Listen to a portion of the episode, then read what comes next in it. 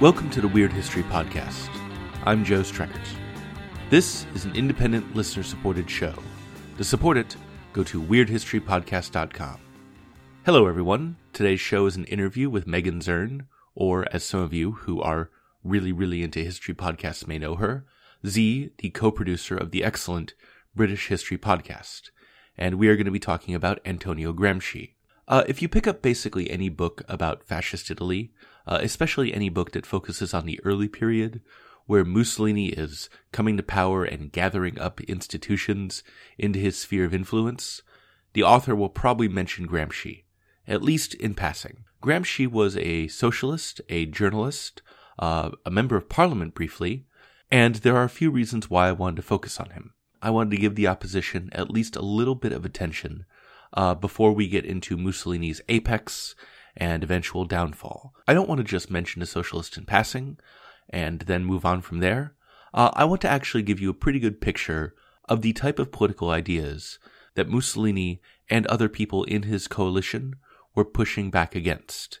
And I think Gramsci is probably the most interesting person uh, in that bunch that you could focus on.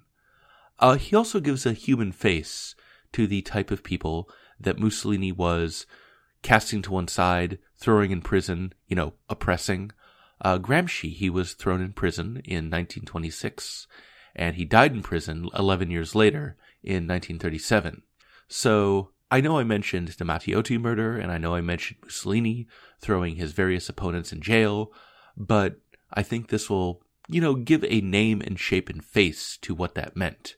It meant that this guy who was, you know, a pretty smart dude had his career cut short and his life cut short uh, because of his ideas.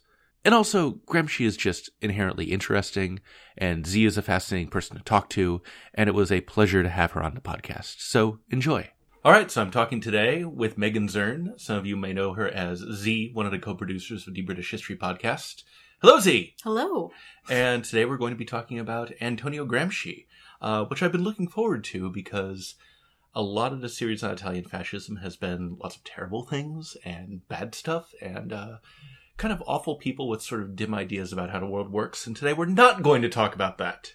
Uh, so I want to begin by talking about uh, Gramsci. Who was he? What was his deal? What was his life like, Zee?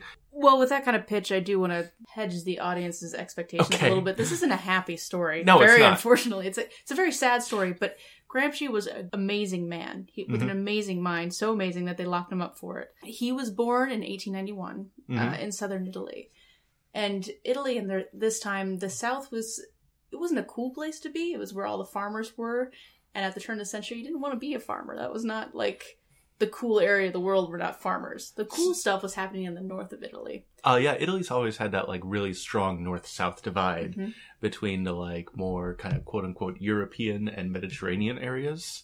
And so he was from the more Mediterranean He's from area. the south, so he's essentially an Italian country bumpkin. Uh-huh. Um, and when he was fairly young, a teenager, his older brother got him into journalism. Okay. So he started writing little pieces for local papers.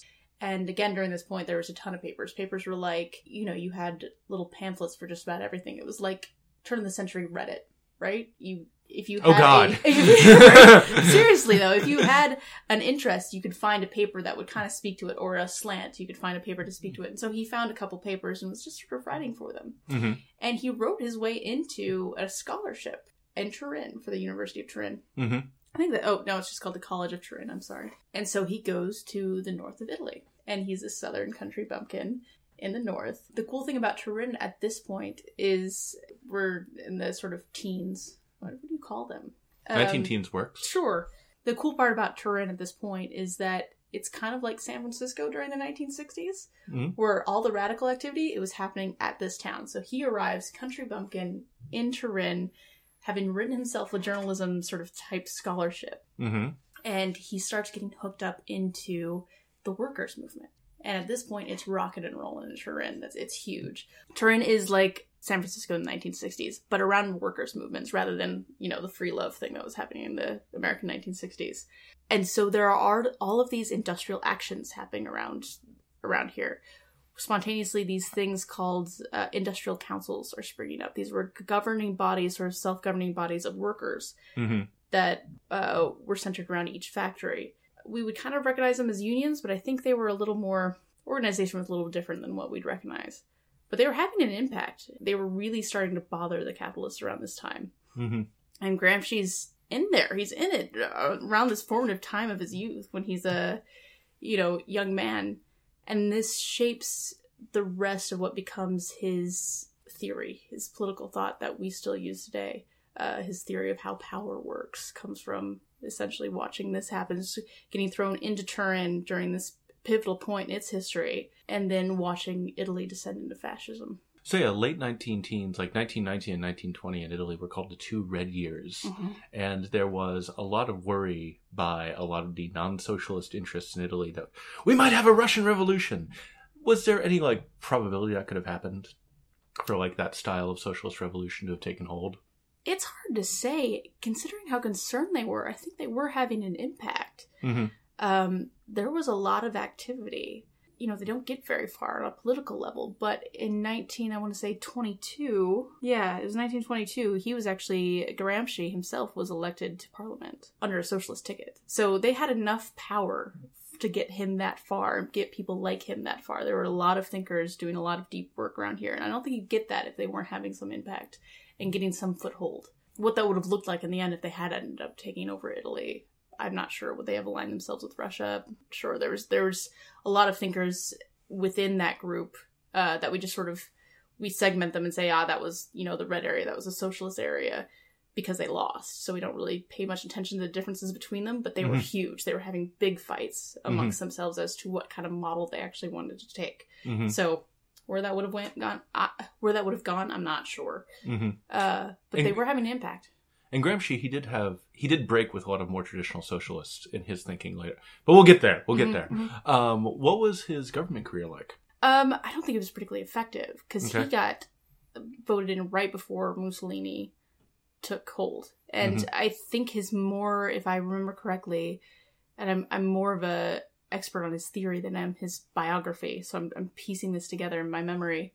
It was his writings in journals and like op-eds that had the more impact than his actual legislative career. He wasn't really, you know, there's no right. a piece of legislation that he's known for that mm-hmm. had some sort of impact, but he was still writing prolifically, and that was that seemed to be what was worrying people. That was what was scaring Mussolini and others, and that seems to be what he was good at and where he was. So after Mussolini took power, um, where do where do his writings go? Where do his like op eds and whatnot go? What's his? They were all over the place. Um, he actually started his own paper when he was in Turin, I, and I'm terrible at Italian, but essentially it was the New Order, is what he called mm-hmm. it. Ordina Nova. Ordina Nova. Yeah. Okay.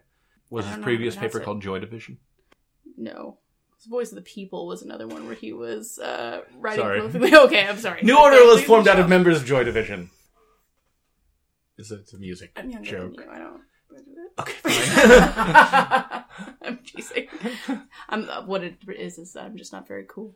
no, you're you're fine. Okay.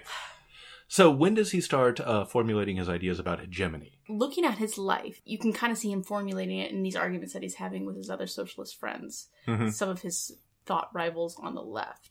But they don't actually percolate into something useful, what we use, what Mhm. actual social scientists use his prison notebooks. So Mhm. it was after he's arrested, um, he starts giving us uh, the body of work that we still carry with us today. It was after everything went downhill for him. Okay, so fast forward, he's arrested in 1926. Mussolini goes full dictator, starts rounding up a whole bunch of his political opposition, throws like a bunch of non-fascists in jail, including Gramsci, and then he's put in prison. And that's where he does a lot of his writing. That's where he does a lot of his writing. And that, there's actually a cool quote at the trial that put him in prison. Mhm. Uh, his prosecutor actually said, "For 20 years, we must stop this brain from functioning." Hmm. They were desperately trying to shut him down because he was a powerful voice in opposition to this, and they just openly said, "You can't be writing. You're too effective. You're in jail for 20 years," and that's how he gets there. But they don't. They don't stop his brain from functioning. He's locked in the cell, and he just starts writing. Um, and those are what we call the prison notebooks, and they're weird to read Okay. uh, those, and this is why I think his biography is actually kind of sparse if you try and chase it down, is because those who, like Gramsci, have a hard enough time trying to piece together his thought because it's cryptic. he can't speak directly about what's going on because he is in prison. If they find these things and he they find that he's they can prove he's writing against Mussolini and the fascist regi- regime, they'll just kill him. So reading these prison notebooks, it's very weird. You actually have uh, to pick apart what he's referring to because he'll have strange words in reference to the regime, in reference to power, in reference to the police, and there's reams of them, and it's very weird to read. Mm-hmm. But in it is his massive contribution to ultimately what is social science, political thought, cultural hegemony. Comes Okay. out of there, and we can walk you through that. Let's walk But- through that. Walk you through that? Yes, let's go there. Uh, and then and then once I explain this idea, I can tell you more about what little we know about the end of Gramsci's life, which is actually it's quite sad. Okay. Um, so cultural hegemony. Have you introduced what Marx did? Your listeners at all? Not really. Okay. So, okay, you have the sort of standard model of Marxism, which um, I'm going to like grossly mischaracterize and oversimplify this, is that um, you have people who ideally act as uh, rational decision makers from an economics textbook who should work in their own best interest. And if you're not doing that, then you have the hood pulled over your eyes, you have false consciousness, etc. Um, you, you should be a rational sort of like you should be this like rational utility maximizing thing. I think a lot of traditional like economic and also Marxist thought, you know, characterizes people. But Gramsci says that that's not the case. Yeah, and I think we get right now the discussion around economics is around this sort of rational versus irrational because this rational thought and model got really big again in the last 30, 40 years. Um, the part of Marx that Gramsci kind of uh, held truck with, even though I think m- most people would classify him as a Marxist thinker, Mm-hmm. uh, is the idea of the base versus the superstructure. So for Marx, the base was what he referred to as essentially the economy. Who makes stuff? Where does that stuff come from? Who does it get sold to? Who owns the means of making that stuff? Who makes it? That's what he called the base, the economy. Over that are all of our religious institutions, Mm-hmm. our ideologies, our beliefs, our sense of who we are, uh, what's important, values. And Marx referred to that as a superstructure. Mm-hmm. The way Marx understood it is that the superstructure arose out of the base. So basically, the economy decides what we deem as important. This was part of his idea that, uh, you know, all of our religious beliefs, all of our institutions are just coming out of the fact that we have this material reality shaped in such a way. It Right. excuses, it makes, uh, it, it gives sense to the superstructure. So that false consciousness can arise and we don't quite pay attention to the fact that most of us get screwed day on day out Mhm. by by working for wages. So for Marx, he was so he downplayed culture ultimately. But Mhm. Gramsci, he'd had this experience of being a southerner in the northern area when the revolution was trying to percolate. What he was doing in Turin was trying to convince the industrial workers to pair with the farmers of the south, the peasant class in the south, and say, Mhm. if you guys could recognize your mutual interests together, you're a much more powerful bloc. You can actually turn this thing into our favor. but most of the northern industrialists are like, no, those are peasants. They're very uncool. We don't want anything to do with them. Their ways are weird. What they eat is weird. They talk funny. And so Gramsci realized that this didn't quite make sense based on what Marx was saying. He's saying culture is a big deal. Culture is keeping us apart. And if we don't understand culture, if we don't build a new socialist culture where uh, people are, are able to come in on a cultural level, then we're not going to move forward to an egalitarian economic system. Does that make sense? That does make sense. Yeah. Um, and so cultural hegemony was part of this, him realizing that this cultural thing was actually much more wrapped into how power functions. So cultural hegemony for him, a lot of people talk about power in terms of domination, about exacting force on people to make them do what you want them to do. mm-hmm. Uh, Gramsci kind of turns that on his head and said, no, power functions as a system of consent. It's a process of consent Mm. at any given time in any different power structure, the dominated are consenting to being dominated. He sounds like an antecedent to Michel Foucault. Yeah, uh, uh, yeah. Uh, I don't think either of them would agree with that, but I've Okay. always seen the connection. No, you I can mean- kind of see because, and Foucault, I think was was finding these things because he had the benefit of being able to read Gramsci, right? Mhm. And so they went even deeper into culture. And often they, Foucault and the postmodernists said culture is everything, left the economy and these material realities behind entirely. Yes, they did. And I think that's where Gramsci Yeah. would pull back again. And, and he really is a marriage of the material reality Mhm. and cultural reality. And said these things work together continually all the time. That is cultural hegemony. Cultural hegemony is this process. So he watched as the state and eventually the fascist regime and the capitalists built themselves a historic bloc, what he called a historic bloc. And that's when the dominant classes build a system of consent with certain majorities. Mhm. So in this case, the northern industrial workers, they said, "We'll let you keep your vague conceit that you're better than the southerners. We'll let you have certain wage concessions. We'll have you let you have certain, you know, labor relations, quality of life concessions if you stay with us." Mhm. Um, and so that broke down their support just enough.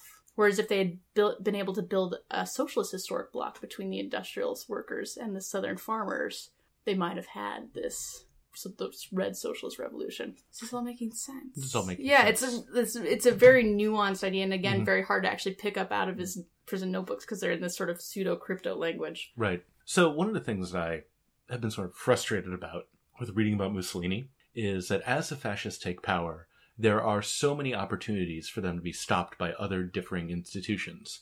For example, you had non-fascist conservatives who thought Mussolini was a whack job and fascists were insane. But hey, at least they're not socialist. Mhm. Uh, you had the Catholic Church. People who are listening to this in order will have just listened to an episode about the Catholic Church making a deal with the devil. Um, and the Catholic Church says, "Oh, these guys are very anti-clerical, but hey, um, we can work with them." Um, you had the monarchy, which could have, you know, undermined Mussolini at any time, but Victor Emmanuel just kept signing whatever was put in front of him, even though he had the legal authority to say no. You have all these institutions that fail to check power. Yeah, Now, and Gramsci would have said instead of describing it in the sense of fail to check power, though that was clearly partly what was going on. Mhm. He'd said that's normal. That's Okay. how all systems of power work. It just became very obvious because the system of power in this case was so awful. But cultural hegemony is always going to appear as this singular consensual culture Mhm. and politics where the system meets the minimal needs of the majority while being able to advance the actual interests of the dominant class. Mhm. So because uh, Mussolini and the state was able to still give the church a minimal amount of control or at least influence in Italian culture, then they had every reason to keep going on. Mhm. They're in no desperate need to uh, turn over the state now. That would be dangerous for them. So go along, get along. And so they consent. Mhm. They actively consent to the system, to the power. Uh, hegemony also works to make certain things seem like common sense or seem like a Mhm. given, though, right? Yes. Like certain things are just like this is reality now, and that goes go those things go entirely unexamined. Like, what are some examples of that? Do you want it in Italy or do you want it in contemporary American culture? Let's let's do both. Can we do both? Yeah, we can Yeah. try and do both. Okay. Um, and I know contemporary American culture better than I do uh, Italy at this point, unfortunately. For Gramsci, he was interested in how Catholicism was consenting to this new fascist regi- regime. Mhm. And the sort of quiet, hidden nature of cultural hegemony almost breaks down during this point in Italy because everything was in rapid turnover. Power was changing hands very fast. Everything was kind of fractured. So it became visible. Usually Mhm. it's un- invisible. Some of the big cultural hegemony of America right now is the American dream, Mhm. right? Uh, this idea that you work hard enough, you do the right, you make the right choices. If you're a responsible adult, you get a good job, you get the right education, you will find a certain material security that extends slightly beyond your parents. And you'll be Mhm. able to, to provide a certain amount of material security for your children as well, right? All while being reasonably politically free uh, and un- unfettered by the state, you know, having some sort of repressive control over how you self express. Mhm. And most of us take that for granted, or at least we did until when? 2008, right? Right. we had this major uh, material break, and suddenly people start questioning the, the American dream because the uh, cultural hegemony is always being strained. It's always a tentative consensus, and so if something like that comes up, suddenly you see it, something that you never thought of before as as anything other than yeah, that's the way things work. Mhm. Suddenly becomes visible. Suddenly you see the sort of hypocrisy. You can see who's starting to consent to someone a system of power that's not quite working in their interests. Mm-hmm. The big historic bloc in America is sort of middle America.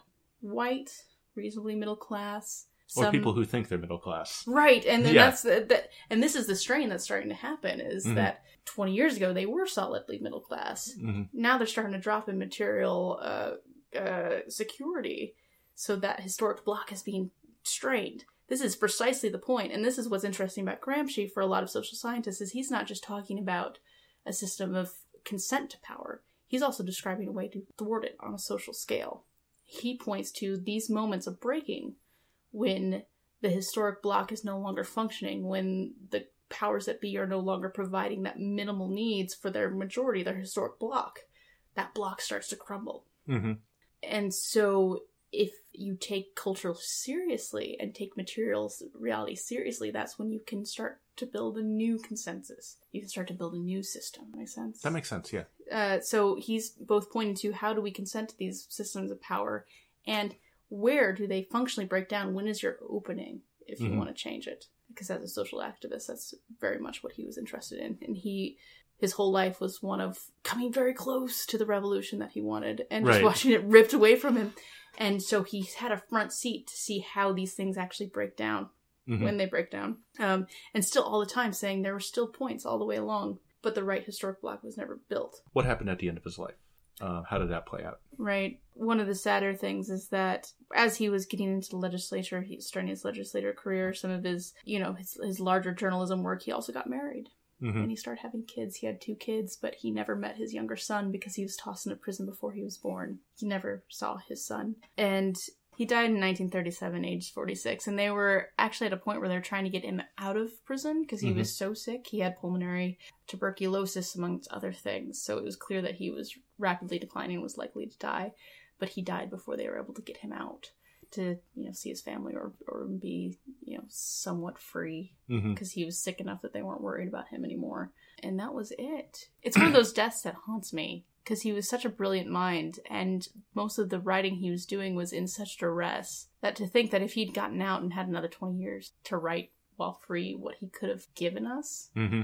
oh, it makes me ill. So, yeah, it's a sad story. He was essentially defeated by Mussolini, with the exception of the prison notebooks. So, what is what is the legacy of Gramsci in the social sciences today? How is he perceived and taught and appreciated? Yeah, he's coming back in a big way. They actually dropped him for quite a bit, partly as the po- as part of that postmodern movement. When people ran so hard towards culture, they said, "Psst, Postmodernism was a weird thing people did in the seventies and eighties, and we're done with that. Yeah, really nice. And they were yeah, actually- and they the were- nineties and the two thousands. they were very informative. We we Mhm. got a lot out of them." Mhm. Um, and they did this. This was this. Oh, words are everything. Uh, Mhm. The the way we speak is is how we make our reality. It was this very heady thing, and and they did end up pointing to a bunch of new sort of social discoveries through the postmodern movement. I don't want to. Um, what's the word?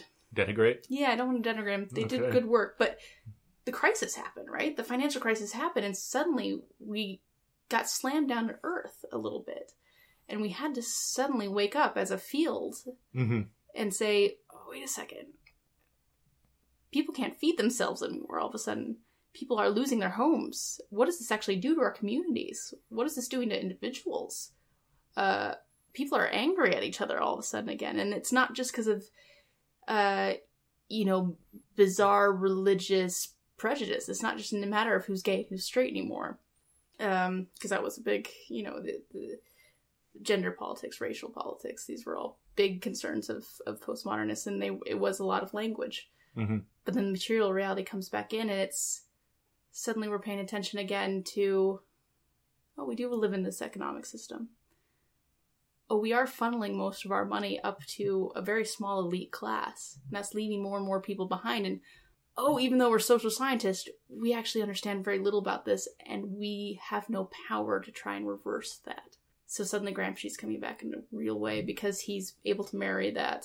Cultural hegemony marries this material reality and the cultural reality. You know, I got to admit, I find it very frustrating, given that I'm a person who kind of wants to believe that human beings are just robots that will like make decisions to maximize their own benefit and therefore they're entirely predictable like video game physics objects or billiard balls and then Gramsci says actually people aren't that I hate having to grapple with reality that culture matters. That is so inconvenient. And culture super matters, and it, yeah.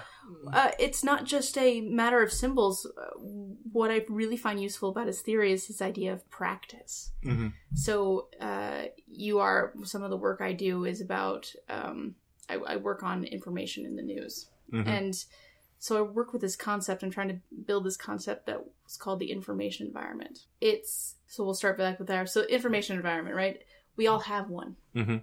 Uh, part of it we're relying on the news. They build part of that information environment for us. But Gramsci also points me towards this idea that we also build one for ourselves. Mhm. So you have habits and practices every day, places that you go for information, places you don't go for information, and then those then curate on addition to that. And so there's a lived experience that you then build your reality around that. And Gramsci was trying, and a lot of people have ignored this part of his his research, or not not research. He they ignored part of this thought here was that you have to live the resistance. Hmm. Think about it this way: it's uh, we live currently in a capitalist system. You go to school. A lot of us go to college. Uh, colleges are what he'd call a hegemonic apparatus. So this institution that is built towards getting you a job, essentially. That job will then get you wages. These, most of these institutions that you get a job at, also hegemonic apparatuses, they all keep us pointed towards the system. Mhm. And so each point that you move through these institutions, move through these practices, and you have to, even if you, you kind of you can be aware of the sort of uh, critiques of all of these, you're still consenting at every point. Mhm. That's what makes it so hard to resist these systems of power, is because in order to live, you have to participate in. it. Um, and you won't actually have a true counter ideology until your practices start shifting.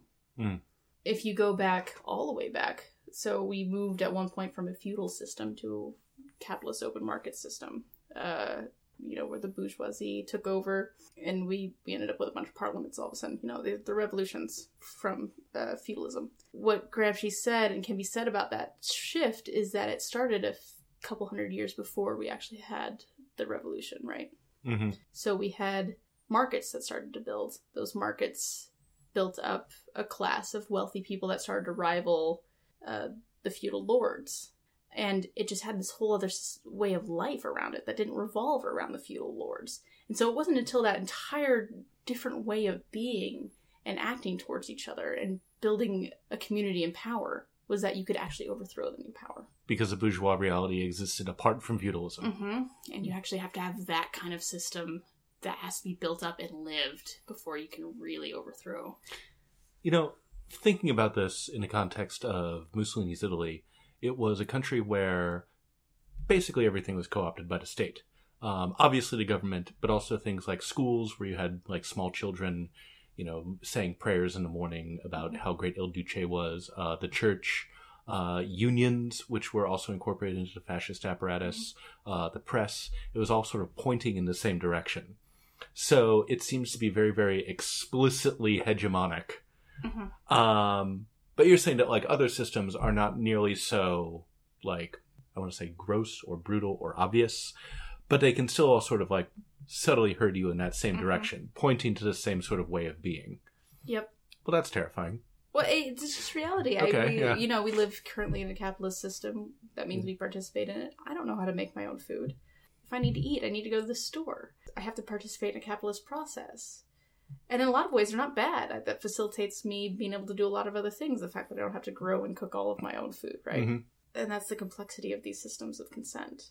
But it also points to, again, where the fractures can start and just how long it can take. I think if we, a lot of these leftist thinkers are trying to take down capitalism in the sense that it's a unfairly dominating system to the majority of people. Uh, the Mhm. more majority of people end up exploited. And if that's the case, I think the analogy is if we were to look at the overthrow of feudal system, probably in the 1600s. We've got another 200 years of this before 1600 is cool. we're just starting to Yeah. talk about it. We're just starting to build new systems, and I think it's coming out of the internet. Uh, there's hierarchical shell selling, sharing systems just starting to like be thought about. The technology is just starting to be there to make this possible, make make it so we can start to think about it. At the same time, the stress is getting there. There's so much money at the top now that people really are starting to feel it, even in the first world countries. So we're starting to think about it.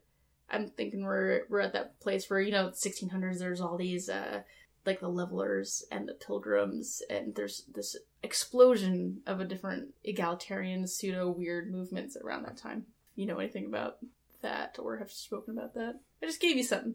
All right. Look it up, listeners. I apologize. Throw this out, but I mean, I'm passingly familiar with the levelers. yeah, We can talk about that off mic in a moment. It's just cool. Okay. But but there was like this explosion of social movements in the 1600s actually, Uh-huh. and it was the it was the early strain of the feudal system no longer working for people, and there being slight alternatives. But it was another 200 years before they actually did it, Right. uh, and I have a feeling that we're that's unfortunately probably where we are in terms of building a new system that might work for more people. Okay. Well, I look forward to my hypothetical great grandchildren um, thinking that I was a weird, uncouth barbarian for participating in our current economic reality. Is there anything that we haven't touched upon about? Um, I do want to bring this back to Gramsci and his experience because this is a part of yes. a series about Italy. Um, and this is going to be a very like discursive episode. Yes, But I know. that's- that's totally can, fine. can cut out my weirdness about the 1600s. I'm sorry. No, no, no. The weirdness about the 1600s is totally cool. Actually, one thing I did want to ask you about why was socialism in Italy so demonized? Other than the threat of a Russian style revolution, what made socialism such a boogeyman to the liberals, to Catholics, and everybody else who said, oh, at least the fascists aren't socialists? I think I know what Gramsci would say. Okay, what would and Gramsci he'd say? say that they were being provided with their minimal needs being met. That Hmm. was a guarantee. They had a certain amount of security, and it's very scary jumping to a new system, especially one that said, mm, "You're not, you're not the model we want to follow. Your life's going to have to change." I mean, I find that uh, interesting though because fascism was also a new system. Yeah, but that state was making deals with people quite rapidly, if I remember Okay. correctly. Um, like you said, it, it wrapped into itself these same institutions. So these institutions had a certain amount of security; they were going to exist. hmm Socialism makes no promises about that. It certainly wasn't at that point. When we think of socialism, increasingly we're starting to think about the Scandinavian model, hmm where we've got a very clear picture of what that looks like, where all these institutions still exist. Right. Uh, there's just a very clear redistributive system to it. hmm They didn't have any such luxury of looking to Sweden and said, oh, they look fine. Okay. So instead, you had a bunch of workers, not particularly educated, not particularly cool, uh, saying, we're going to be in charge now. We're the real people. And for anyone who's in any sort of slightly more elite place, that's scary. I think if dock workers today said, actually, we're the new future and you're all going to be following our needs and placing them center, a lot of people would balk at that as well. That makes sense because there's no necessary guarantee that, like, say, the church will still exist. And the church was a big part of it because socialism, a lot of left thinkers were absolutely using Marx, saying religion is just something that excuses exploitation. It just excuses the worst parts of capitalism. So a lot of them were saying it has to go. Uh, And even people who weren't part of the church per se were very attached to their Catholic beliefs. I think Mhm. Gramsci was trying to point to that, saying we've got to deal with this. We can't just shove it off and declare it uh, illegitimate. This is important Right. and he was actually quite good at talking about how words propaganda could help along revolutions like this and that you take ideas that people already care about and say look you have this value just apply it here we Mhm. have values of charity and catholicism we have values of, of a certain amount of equality even there's all sorts of christian imagery around helping the poor helping uh, the non-flashy of us. If you were to take that apply it to socialism and instead of just rejecting it you'll get farther. Mm. but a lot of socialism socialists at this point were saying no it's all it's all corrupt it's all bereft. Chuck it out. Hmm um, But you can't really chuck out culture. Exactly and that's what that's part of what and Gramsci was trying to get them to say wrap this in wrap this stuff that's important to people hmm the values are there. It's a clearly a shared value. Use their imagery. Use their symbolism. It's kind of like, uh, you know, if the American left wants to reach people who are in Middle America, use the flag. hmm I saw a lot of people- Hypothetically. Yeah, right. No, it's Yeah, yeah. hypothetically. It, Yeah. it- it's those are important symbols Mhm. to them. Important symbols to everyone. If you if you claim it and say, yeah, we're here, those are ours too. You're gonna get a lot farther hmm rather than saying, "Oh, that's been tainted now. It's it's too it's full of hate or something." Right. So you would say that like the radical left should not cede cultural symbols to conservatives. But the thing is, that kind of did happen in Italy because the right was very, very good at co-opting traditional culture. It was both radical and reactionary and highly traditionalist, Mhm. which makes fascism weird. It makes it weird. It made it effective, and I Yeah. think that's part of what Gramsci was sitting there watching, and he was saying they just grabbed the symbols, which means they grabbed the country. Dr. Zee, thank you very much for being with us today. Thank you for having me. This was fun. All right, folks. Hope you enjoyed that. And if you haven't already, uh, check out the British History Podcast. Uh, Zee mostly stays behind the scenes on that show, but every so often you can hear her on mic as well. Uh, check out us on iTunes. Give us a rating and review. That would be excellent of you. Also, this is an ad-free podcast. Go to weirdhistorypodcast.com. Sign up for a monthly donation. That would be wonderful and amazing of you. I am on social media, and the podcast is on social media. I'm on Twitter at Joe Streckert, and the podcast is on Facebook, facebook.com slash Weird History Podcast. Thank you all for listening. Talk to you next week. Bye.